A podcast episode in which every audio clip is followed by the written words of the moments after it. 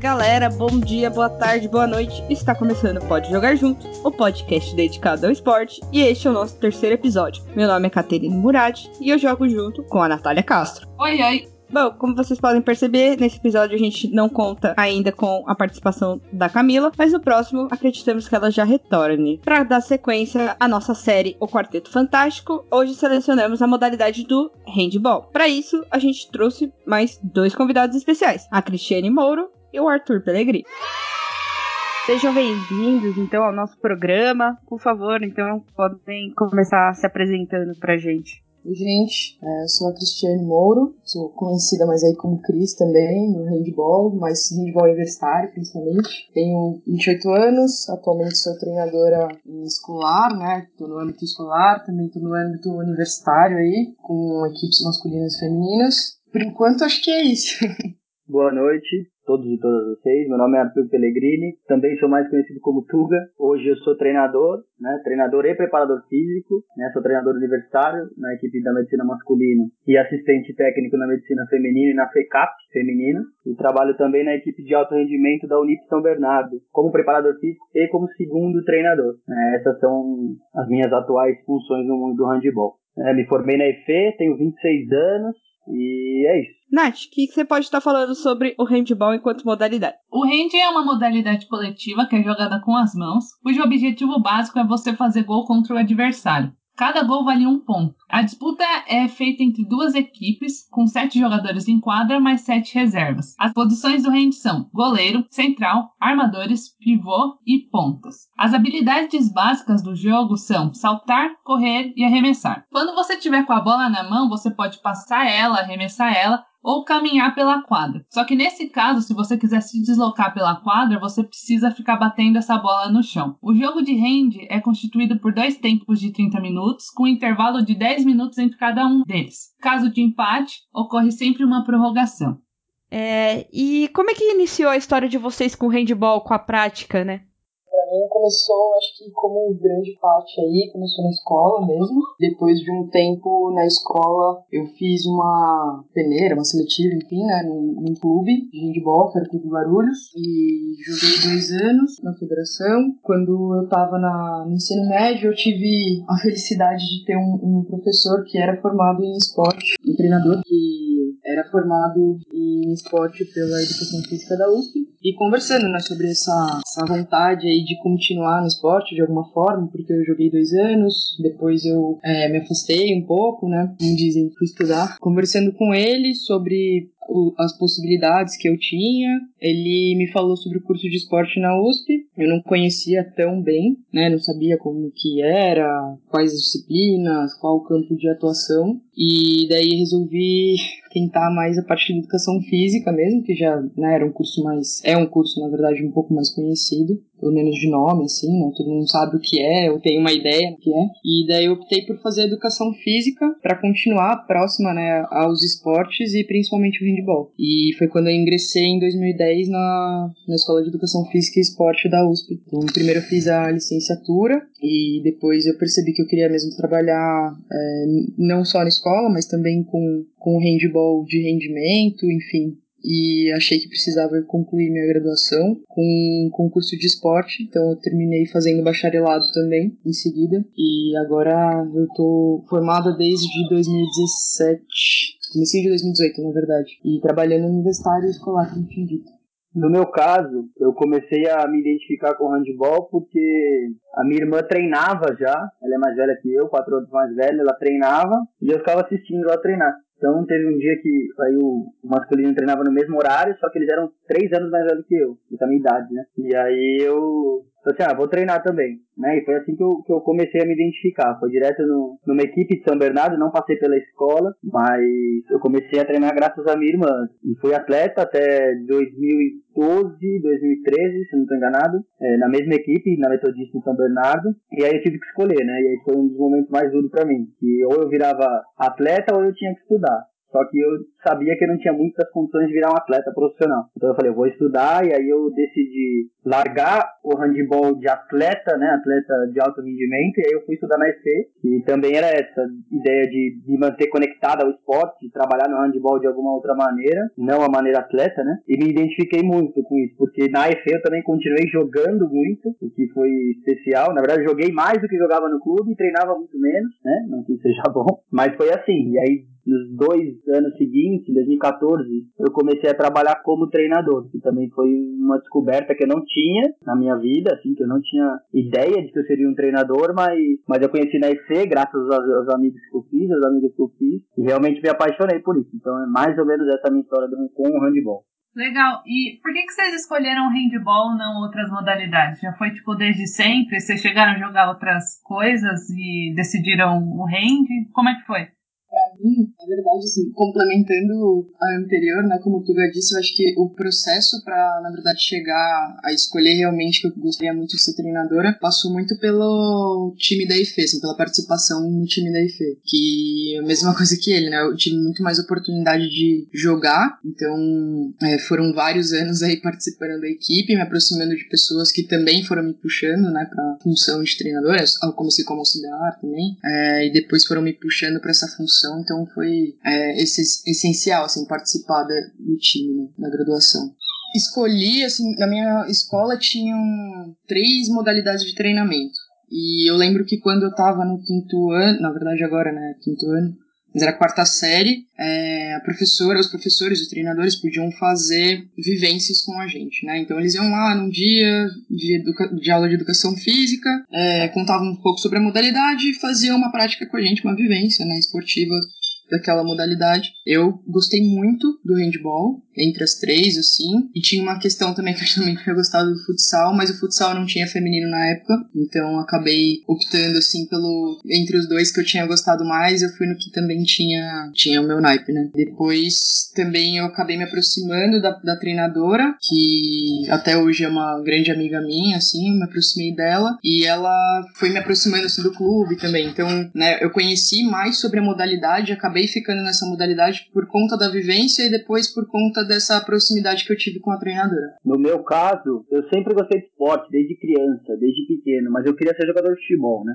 Adorava jogar bola no condomínio, adorava jogar bola na rua. Só que pelo fato de ficar esperando a minha irmã, e eu era uma criança um pouco impaciente, eu falei, não, vou treinar também, né? E o mesmo professor da minha escola era o mesmo treinador né, do, do clube lá que eu treinava. Então essa proximidade também ajudou muito. E eu fui vivendo muito isso, né? Eu, eu gostava de treinar com a categoria maior, eu gostava de assistir jogo, porque eu tinha o compromisso de treinar, eu tinha o compromisso de estar naquele horário, de ter uma obrigação assim, então eu, me dava prazer assim fazer parte do handball, né? É, jogar handball. E eu sempre falo que o esporte define o meu estilo de vida. Assim. E o handball ele domina todo esse processo. Porque hoje, né, eu ganho dinheiro com handball, eu aprendo com handball, eu fiz infinitos amigos no handball, principalmente na SC. Ou seja, ele me dá tudo isso, né? Então, é, eu acredito que eu sou muito conectado com ele por, por essa questão do prazer mesmo. Eu tenho prazer em jogar handball. Sei que eu não vou ficar milionário, mas ele me dá prazer. Então, isso para mim é o que pega. Legal.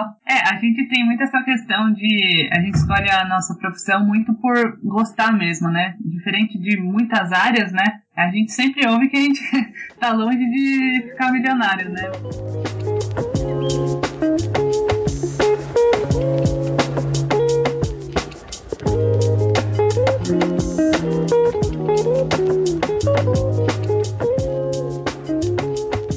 E Nath, o que, você pode estar falando sobre a história, como surgiu a modalidade? O handball foi criado oficialmente pelo professor Karl Chancellor no ano de 1919. Ele publicou as regras na Federação Alemã de Ginástica. E aí, a partir daí, o jogo começou a ser praticado de forma competitiva em vários países, como Áustria, Suíça e Alemanha. Na fase inicial, ele era um jogo que era realizado em campos de gramados, tipo, tipo de futebol mesmo, onde cada equipe era composta por 11 jogadores. No ano de 1925, foi realizada a primeira partida internacional de hand entre as equipes da Alemanha e da da Áustria. Os austríacos levaram a melhor, vencendo os alemães por 6 a 3. O hand, a princípio, ele era mais praticado pelas, pelas pessoas do sexo feminino. Depois de um tempo, ele ficou cada vez mais popular entre o sexo masculino também. Em 1934, O COI, o Comitê Olímpico Internacional, incluiu o handball como esporte olímpico. Nas Olimpíadas de 1936, seis países disputaram a medalha de ouro. Foi a estreia do esporte nos Jogos Olímpicos. O país que ganhou foi a Alemanha, que foi campeã sobre a Áustria por 10 a 6. O primeiro campeonato mundial de handball foi disputado na Alemanha em 1938. E em 1946 foi fundada a Federação Internacional de Handball, que hoje tem sede na Suíça. No ano de 1966, o handball saiu dos campos e passou a ser um esporte de salão.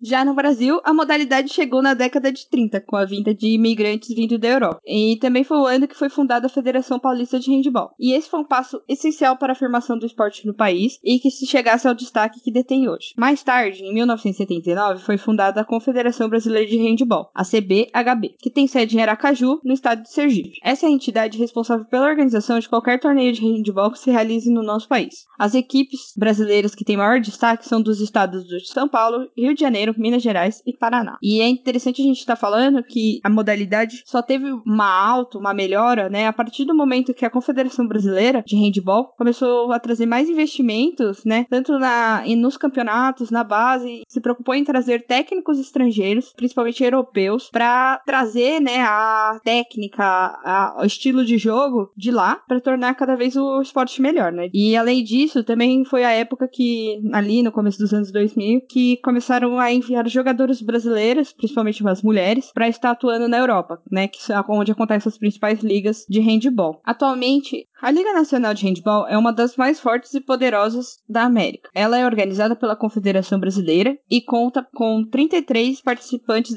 na divisão de elite. Sua primeira edição ocorreu em 1977, com o título da equipe paulista metodista e detentora de nove troféus. Na modalidade feminina, a mesma equipe também já levou nove vezes o título. É uma potência nacional do esporte. O atual campeão é o Esporte Clube Pinheiros, mas também merece destaque as equipes de handball Tatuapé MR Londrina. Então, portanto, na Liga Handball do Brasil Feminino, o maior campeão é o Metodista, com nove títulos. Na Liga Handball Brasil Masculina é o ADC Metodista e o Esporte Clube Pinheiro, com oito títulos cada. Temos como os principais campeonatos a Olimpíada, o Campeonato Mundial e também, para a modalidade, o Handball. O... o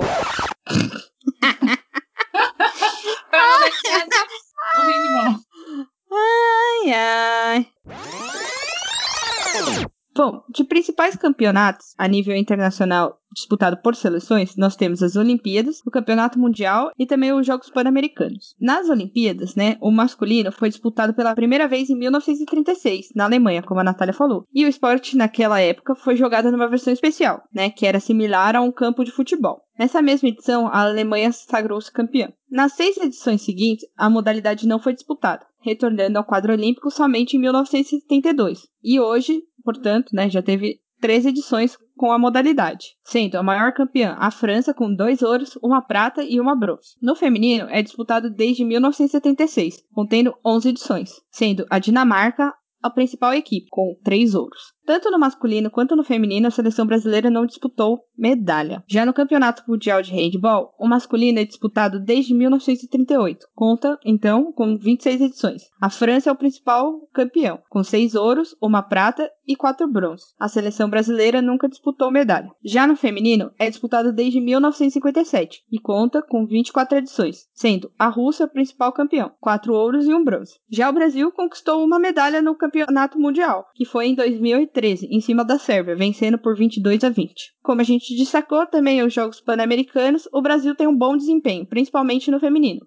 onde conquistou seis medalhas de ouro e duas de bronze. Já o masculino são três ouros, quatro pratas e duas bronzes. Na América Latina, aqui na América do Sul, o Brasil é com certeza a potência do handball. A gente também tem outros campeonatos fortes de clubes, principalmente na Europa. A gente pode estar destacando o alemão, o espanhol, o francês, o dinamarquês e o sueco. E portanto também, como são os melhores campeonatos são disputados lá, os as principais jogadores também, os melhores jogadores do mundo se encontram na Europa.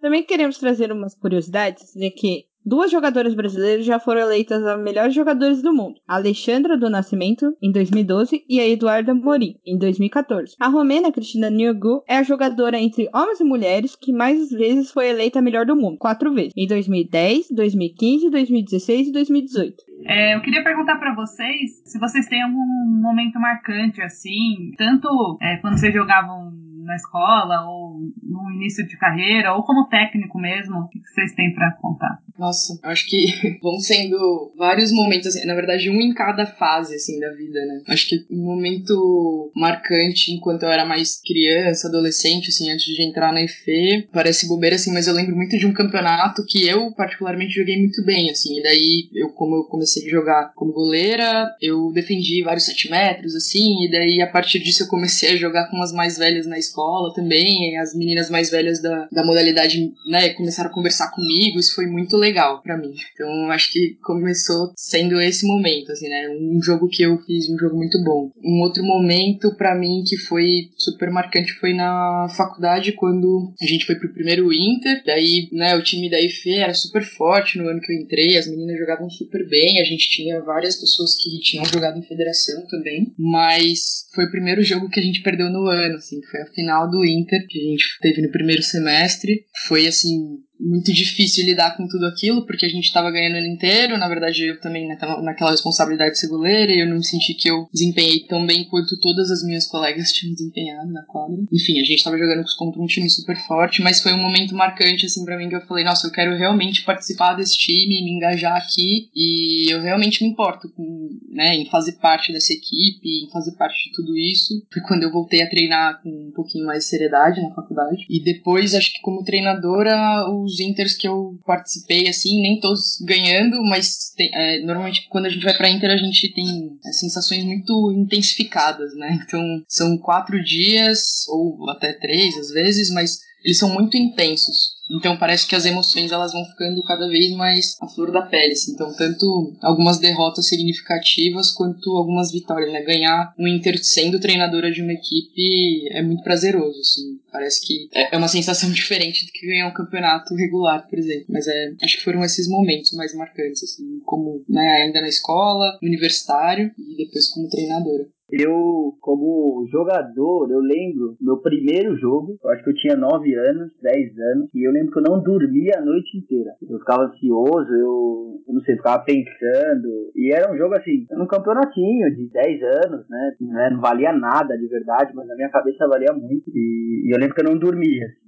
Lembro que eu cheguei no jogo no outro dia, eu tava com o coração acho que a 250 por hora, de tão nervoso que eu tava. Eu lembro exatamente, assim, a noite inteira o que eu pensava, que eu viajava, e eu acho que isso foi um ponto marcante para mim. E sobre, e com, como treinador, eu acho que foi no ano de 2014, né? Hoje eu sou auxiliar da medicina feminino, mas no ano de 2014, o treinador atual, ele tinha saído. E aí eu que acabei assumindo. E eu não tinha a menor noção direito do que eu tava fazendo, né? Eu nunca tinha sido treinador de verdade, e era um Inter, era intermédio e para quem conhece sabe que não é um Inter tão fácil assim de tudo. E a gente foi para a final no jogo contra uma equipe que a gente tinha perdido a final da NDU do primeiro semestre, fazendo três gols em um tempo. E eu lembro que se a gente perdesse aquele jogo, a Medicina USP seria derrotada né, no campeonato geral para a Escola Paulista de Medicina. E era final contra a Paulista, né? E eu, eu tava, não, assim, perdida. Eu não sabia direito nem que eu tinha treinado, nem que eu tava fazendo. Eram meus primeiros meses como treinador mesmo, né, da equipe. E, e a gente acabou ganhando depois de duas prorrogações, né? Então eu acho que isso foi um momento marcante também. Eu lembro que no final do jogo eu falei assim, quem tá pronto pra bater 7 metros? Só que na verdade não era 7 metros, era mais de uma prorrogação. Vocês têm ideia como eu tava...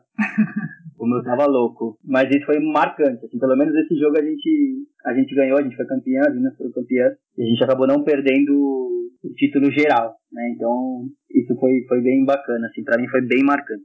E daqui do Brasil, vocês acompanham algumas equipes ou no mundo? É, vocês têm alguns jogadores que são referências para vocês? Como é que é? Olha, aqui no Brasil é engraçado, né? Eu como hoje estava conversando até com o meu sobrinho sobre isso. Ele é super. Ele tem 12 anos. E ele falou para mim: Ah, nossa, é engraçado como não passa na TV, né? As outras modalidades passam. Por que que isso acontece? Assim? E daí, conversando com ele, eu falei e acabei pensando sobre a importância, né? A gente não, normalmente não tem os jogos televisionados. Então, isso é uma questão, assim, relevante. A gente acaba com acompanhando pelos nossos companheiros e companheiras de trabalho, né, que estão nesses times, estão nas competições nacionais. Então a gente vai sabendo os resultados, como as equipes estão desempenhando, né, naquela, naquele ano, naquela competição. Mas é difícil porque a gente, para acompanhar, né, o nacional, a gente normalmente tem que ir até o ginásio. Também tem a questão, talvez o Tuga possa falar um pouco melhor também sobre isso, mas tem a questão de que normalmente os jogos não são é, em horários em que as pessoas possam ir assistir. Normalmente a gente consegue acompanhar mais os jogos, pelo menos eu consigo acompanhar mais os jogos pinheiros atualmente. A época que eu tava fazendo estágio no Centro Olímpico, né, eu tava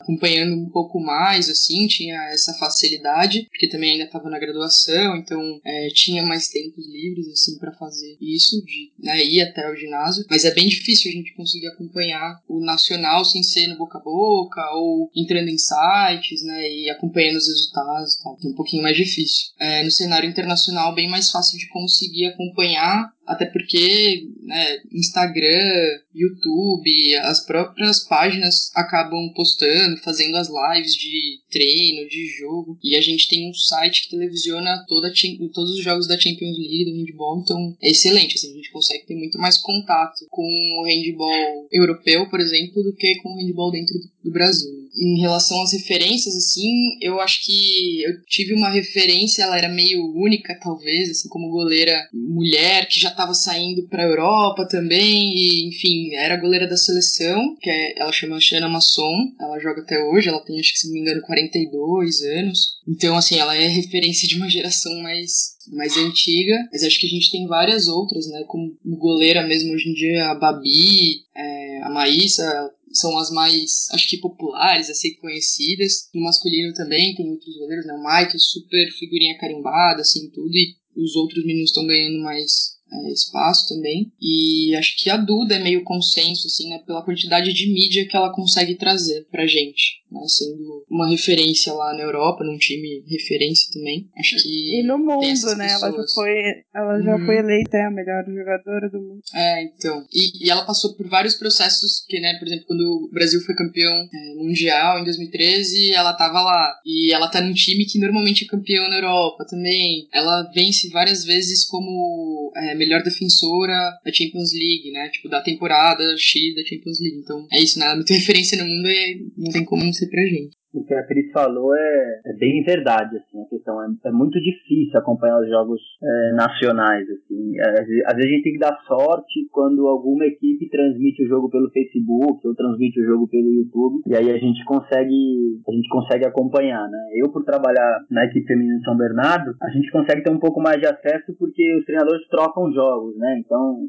a gente filmou o nosso jogo, a gente troca com Pinheiros e troca com Concórdia, aquela do Sul, então tem um pouco mais essa facilidade, mas o masculino por exemplo, a gente acompanha os resultados ou acompanha ainda o ginásio. E às vezes o Pinheiros, por ser uma localização central, é, acaba sendo mais fácil de acompanhar, mas é bem precário, assim, né? Acho que transmitir, por exemplo, só as finais, só os jogos finais não é tão bom para nossa modalidade. Assim. Em relação ao handball internacional, aí já é outra história, né? A gente tem é, o site da EHF, que é a EHF TV, que eles transmitem todos os jogos europeus, sejam, seja Champions League, seja European League, European Cup, masculino e feminino, transmite alguns campeonatos nacionais lá da, da Europa, então isso facilita muito é, para a gente poder acompanhar, né? E a gente acaba tendo mais referências europeias ou internacionais que nacionais, né? Eu mesmo, quando comecei a jogar, ainda assisti os jogos em CD, assim, um treinador que gravava os CDs ele passava pra gente, que é o Ivano Barit, é, que é um central que era maravilhoso, assim. O cara era um mágico. E... Mas no esporte nacional, assim, a minha referência principal é o Diogo Ubner, porque ele foi meu treinador também. Então ele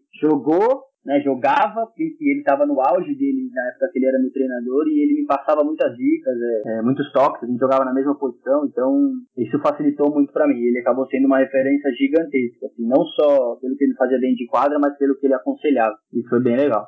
E pegando esse embalo, é, por que, que vocês acham que tem essa falta de investimento né, no hand? Né? É, a gente viu, é, se não me engano, a seleção feminina já ganhou o Mundial, né? Enfim, é, não é um esporte. E é um esporte, esporte bem popular aqui, né? Gente, tanto é que a gente tem desde novinho na escola, né? Por que, que vocês acham que o hand ainda não conseguiu, aqui no Brasil, alcançar a visibilidade que merece?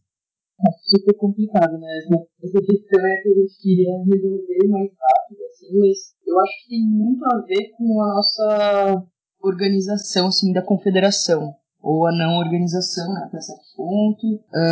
As federações eu sinto que elas estão ficando mais profissionais. Na verdade, as federações talvez do Sudeste e Sul, a gente tem essa dificuldade de da parte organizacional. Enfim, procurei sobre as federações escolares que tinham handball, federações de handball mesmo, e, e parece que é sempre muito. As, as, informações são muito escassas, né? Então parece que não, não transmite muita seriedade para as pessoas. E daí, na hora de conseguir também investimento, a gente precisa dessas grandes organizações para né, buscarem investimento, passarem esse comprometimento, né, transformar a nossa modalidade um pouco mais num produto. Mas parece que a gente não consegue sair de um estágio inicial.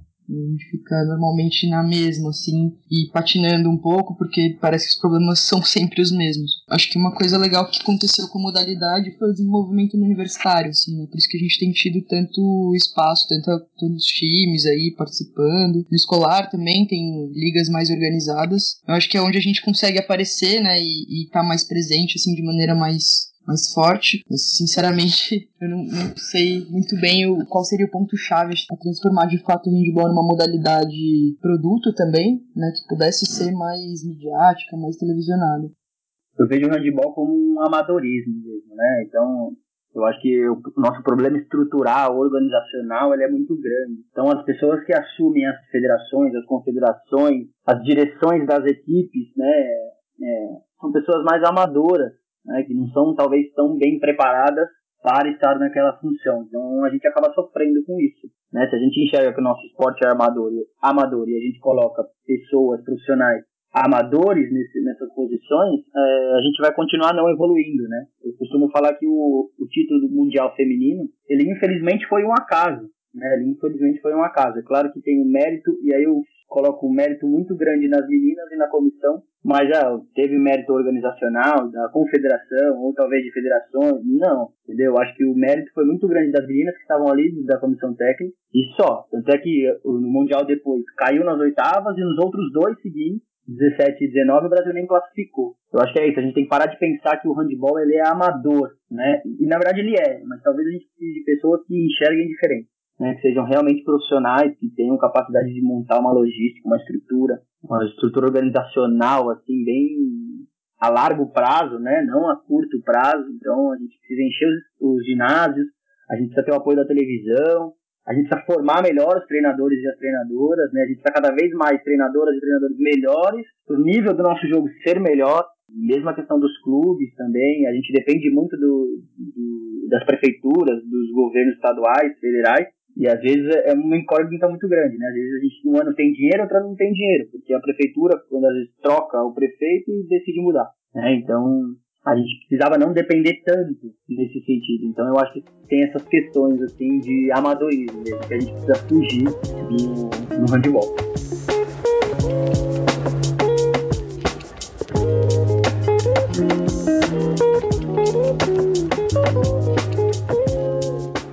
Durante a pesquisa que a gente estava fazendo, o estudo, enfim, a gente acabou encontrando bastante essa questão de, de trazer estrangeiros para o Brasil ou é, também incentivar a saída de alguns jogadores para o exterior, né, principalmente, na verdade, para a Europa.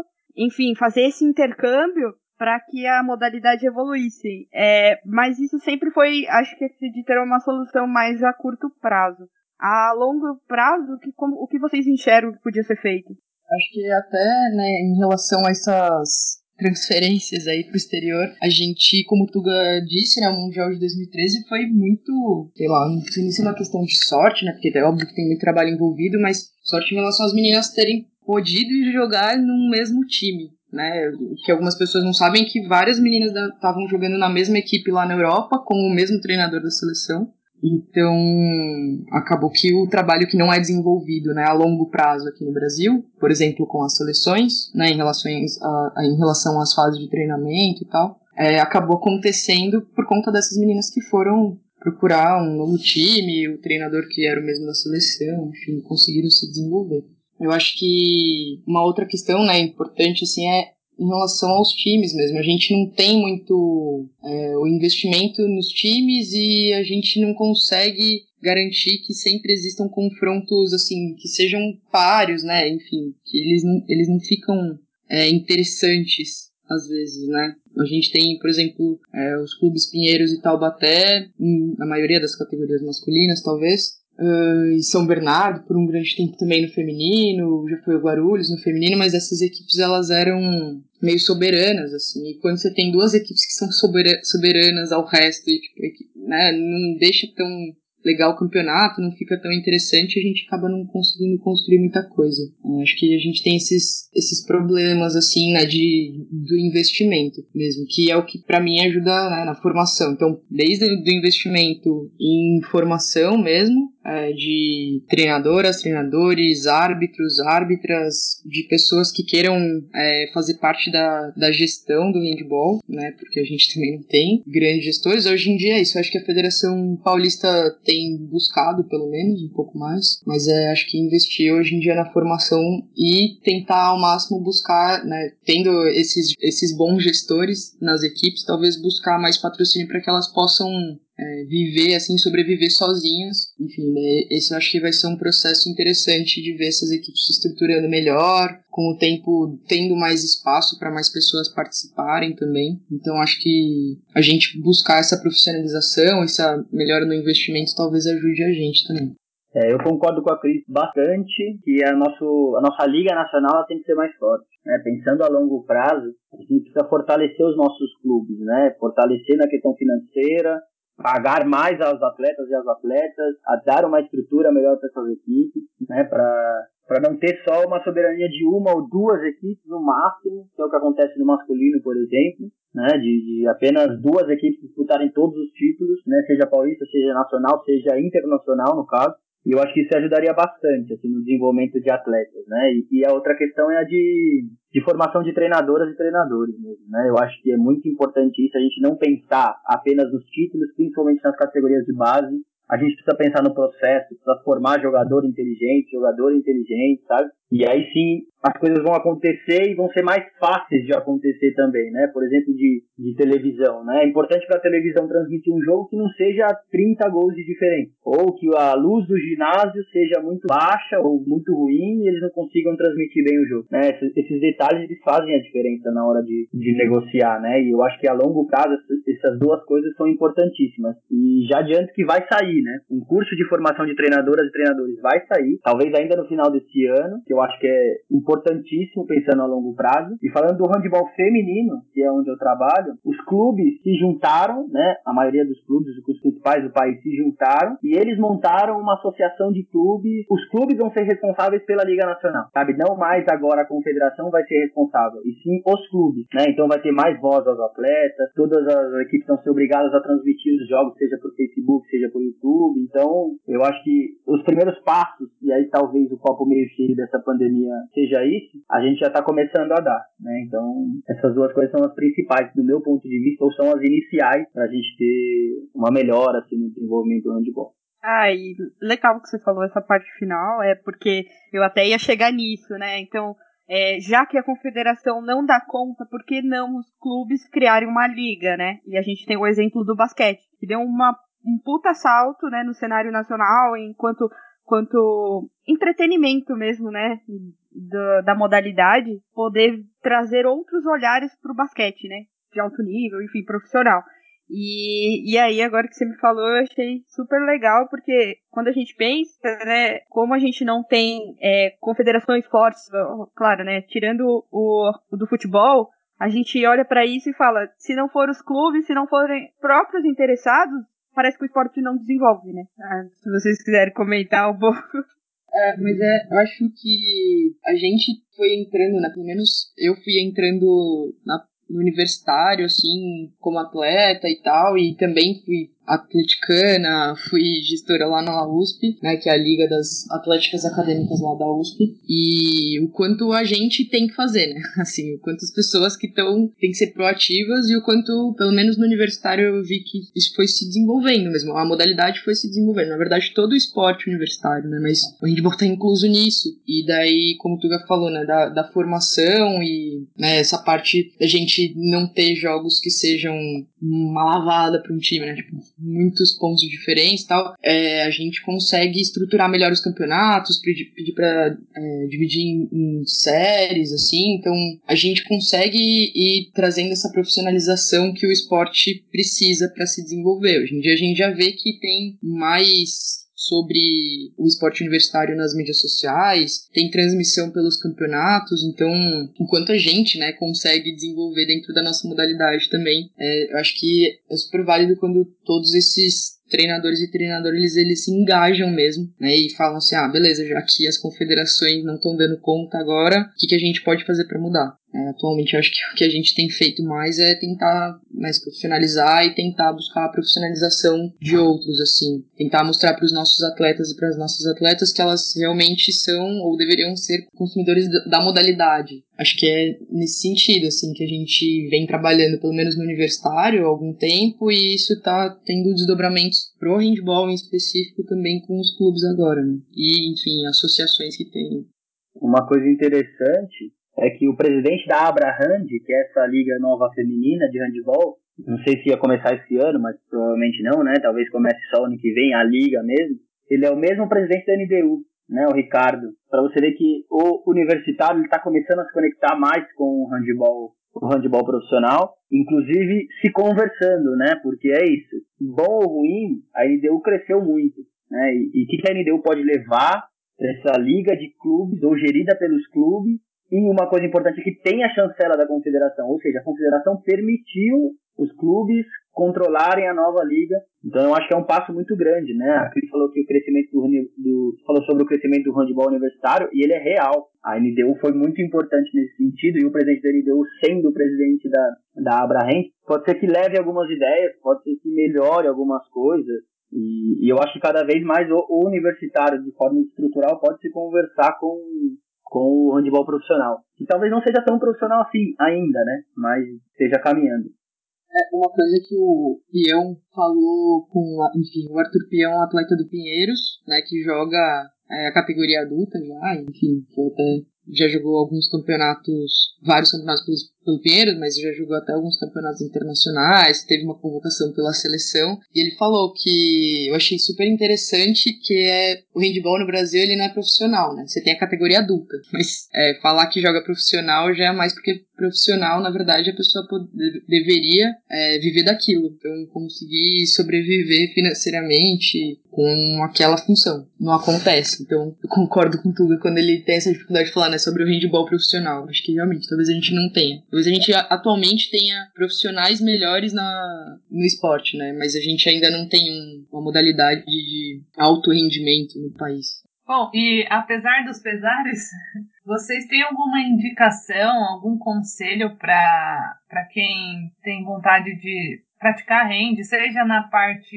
amador, tipo, alguém que queira seguir talvez uma carreira, enfim, vocês têm alguma indicação de algum lugar para procurar? Olha, e é isso, né? Apesar dos pesares, porque a gente fala, fala, fala, mas a gente ama, tá aqui firme e forte. E acho que, né, quem, quem gosta sempre vai se sentir no direito de criticar um pouco a modalidade, mas também sempre vai conseguir convidar para participar de vários lugares que também são amadores. Então a gente chama, né, dos masters aí para depois que você sai do, do universitário. É, a gente tem times que jogam alguns campeonatos aí de Masters e tal. Eu indicaria Inclusive o time que eu faço parte, que chama Diavola, mas enfim, não precisa ser esse. É um time que faz parte, tem jogado algumas copas, uma copa chama Copa Gênesis, tem a Copa Masters mesmo, de handball, é, Masters Cup, aliás. Na verdade, tem vários times que foram se formando tanto com pessoas que jogaram na faculdade, né, juntas ou até adversárias se, se reuniram e continuaram jogando, é, quanto times totalmente aleatórios, assim, de pessoas que nem chegaram a jogar na faculdade, mas jogavam na escola em algum momento, é, se juntaram e foram jogar. Tem umas meninas na Vila Mariana, assim, né, antes da pandemia, elas estavam treinando uma quadra na Vila Mariana, tem gente que joga lá na freguesia do Ó. Eu acho que o legal é sempre dar uma procuradinha em mídias sociais, assim, dos campeonatos, mesmo porque os times interagem bastante, os próprios campeonatos acabam postando e marcando esses times, né, amadores aí, ou masters, enfim. E daí a gente consegue procurar bastante, é, tem bastante lugar para brincar depois que, que forma na faculdade. E nas faculdades, normalmente, né, quem ainda está nessa, na parte da graduação, normalmente as atléticas têm os times aí também para todo mundo fazer parte. No meu caso, eu aconselho muito, muito é, ir aos ginásios, assim, é, seja para ver treino, seja para ver jogo, sabe? Eu acho que isso faz parte do, do, do processo de aprendizagem, faz parte do, do, processo de conhecimento da modalidade. Eu mesmo ficaria muito, é, ou não teria essa conexão tão grande com o handball se eu não estivesse dentro de uma quadra, ou se eu não assistisse os jogos dos profissionais, se eu não tivesse os meus ídolos, as minhas referências, né? Então eu acho que isso é muito legal. Para quem tá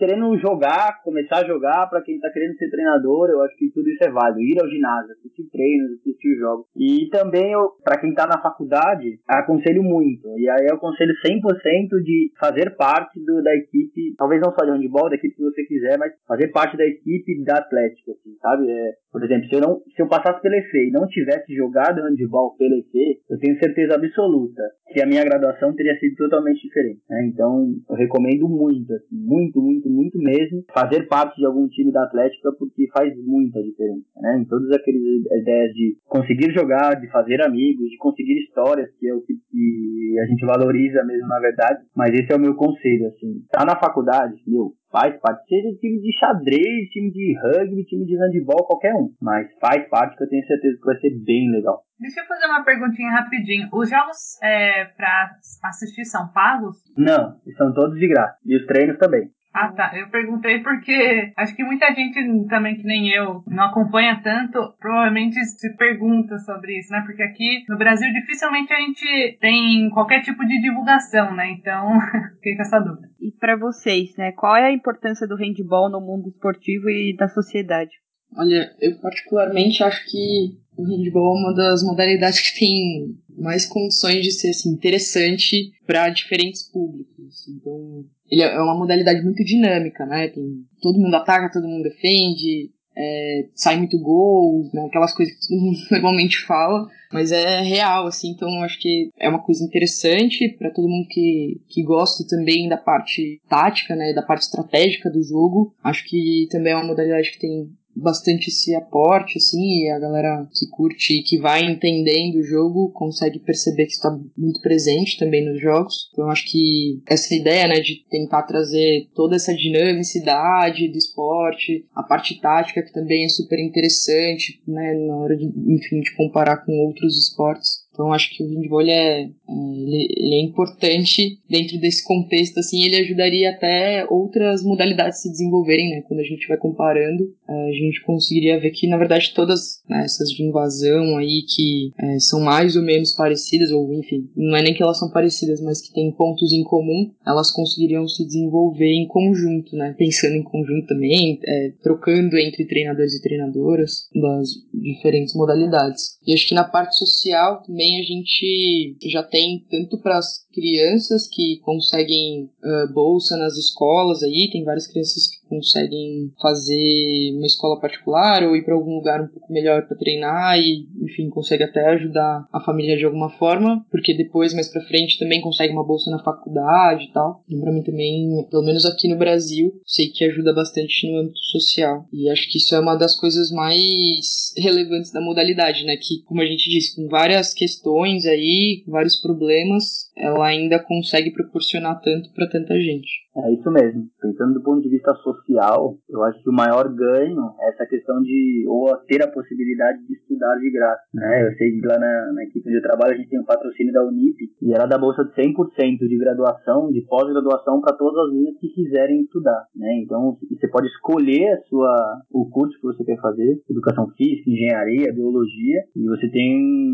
a possibilidade de estudar de graça. Né? Então eu acho que isso é muito, muito, muito positivo. Né? E muitas atletas atletas, muitos atletas também não enxergam isso como algo positivo, né? Ter 100% de bolsa e talvez essa seja uma cultura, uma mentalidade que a gente tenha que mudar mesmo, porque acaba sendo um salário, né? Você não pagar, sei lá, 1.500 reais de uma faculdade acaba sendo um salário e eu até acho que é um salário melhor aplicado, melhor investido, porque você está investindo no seu estudo e outras questões de tipo conhecer vários países, né? Para quem faz parte de seleções ou até mesmo equipes que jogam campeonatos internacionais, pessoas, os praticantes sabem que não vão ser milionários, mas esses pontos de escola, de faculdade, de conhecer o país, eu acho que são importantes. E a questão do mundo, o impacto do handball no mundo, eu acho que tem muito a crescer ainda, de verdade. Né? Ele é muito praticado no mundo, mas ele é pouco jogado. Né? Eu acho que jogo mesmo de qualidade a gente vai encontrar na Europa. Eu acho que isso é uma das coisas que a gente tem que melhorar mesmo, o jogo de handball, né? No mundo todo. E, e os Estados Unidos está entrando nisso, né? Eu acho que a inserção dos Estados Unidos no handball, ela pode ser bem importante para o desenvolvimento da modalidade. Vamos torcer para que isso aconteça mesmo.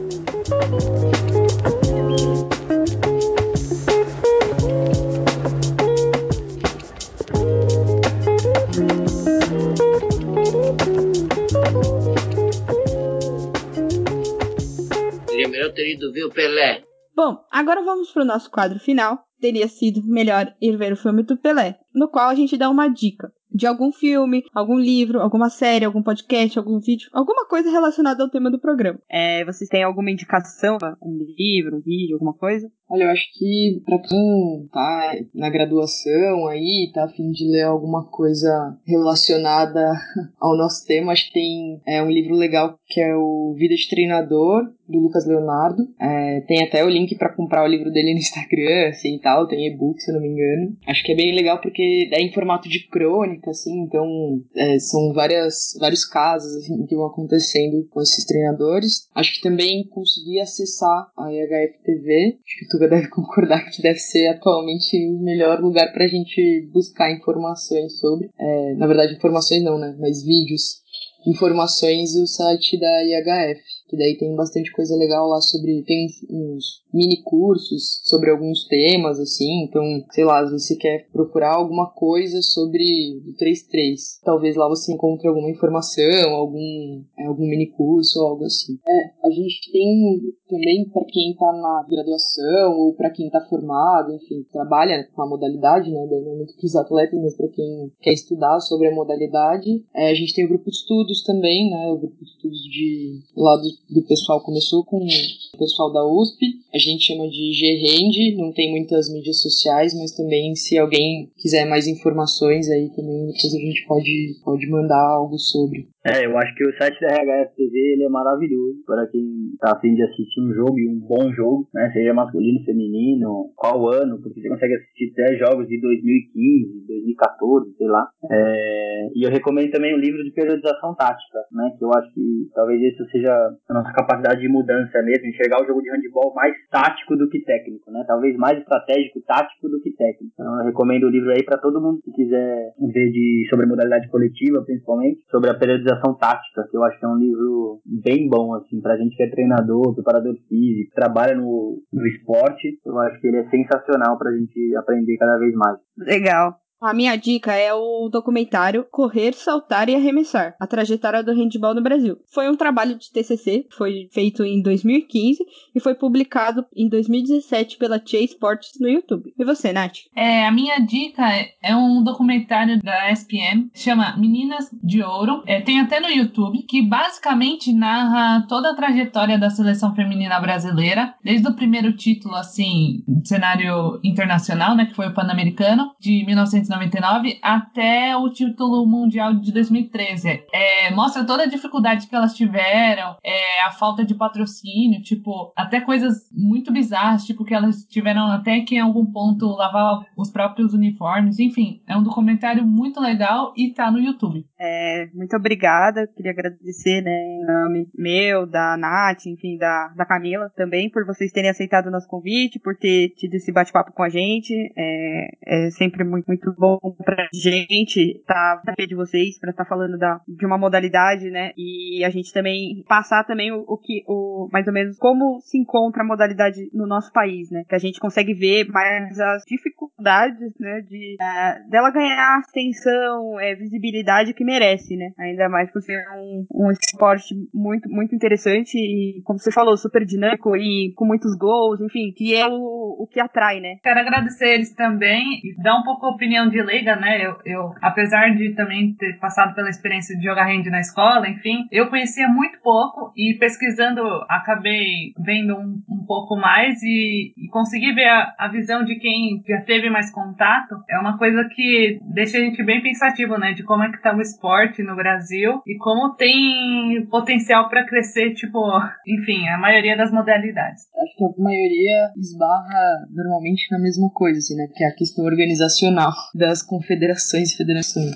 Sim, a gente fala que a gente tem material humano, né? Falta organizar, é. fazer o negócio acontecer. Se quiserem fazer alguma saudação, ou falar da sua rede social, alguma coisa também. Ah, eu vou só agradecer vocês aí pelo convite também, foi super legal. Tinha falado, né, comentado, nunca tinha feito parte, assim, dessas coisas diferentes de podcast, lives, essas coisas. Então, achei super legal. Muito obrigada pelo convite mesmo, foi bom, gostei da nossa conversa também. Das mídias, meu, fico à disposição, na verdade, para marcar as coisas que a gente comentou aí, os lugares e tal, mas eu sou super ativa das mídias, assim? Tudo aí tá mais ativo também. Mas valeu mesmo, meninas, obrigado. Eu quero agradecer também, agradecer de verdade o convite. Eu gosto muito de falar de handball, de verdade, eu gosto muito mesmo, mas muitas vezes eu converso com também com quem também gosta muito, né? E ou às vezes já tem muito conhecimento sobre a modalidade. E poder falar aqui no, no encontro com vocês nesse bate-papo, eu acho que tá sendo sensacional, assim, vocês poderem dar voz pra gente, para falar um pouco do handball, do handball organizacional, enfim, de tudo. A gente agradece, agradece demais. Desejo sucesso pra caramba pra vocês, né? Tô torcendo, sou um seguidor agora e podem me seguir nas minhas redes sociais, né? Eu tô, tô devendo um pouco, não tô postando muito, mas eu posto vários conteúdos sobre o jogo de handball e vocês podem me seguir lá, arroba Tuga. E é isso, agradeço demais, menina. Então é isso, muito obrigada mais uma vez. É, para quem estiver escutando, sigam a gente nas nossas redes sociais, né? No Instagram, na página do nosso Instagram, arroba pode jogar junto. Tchau!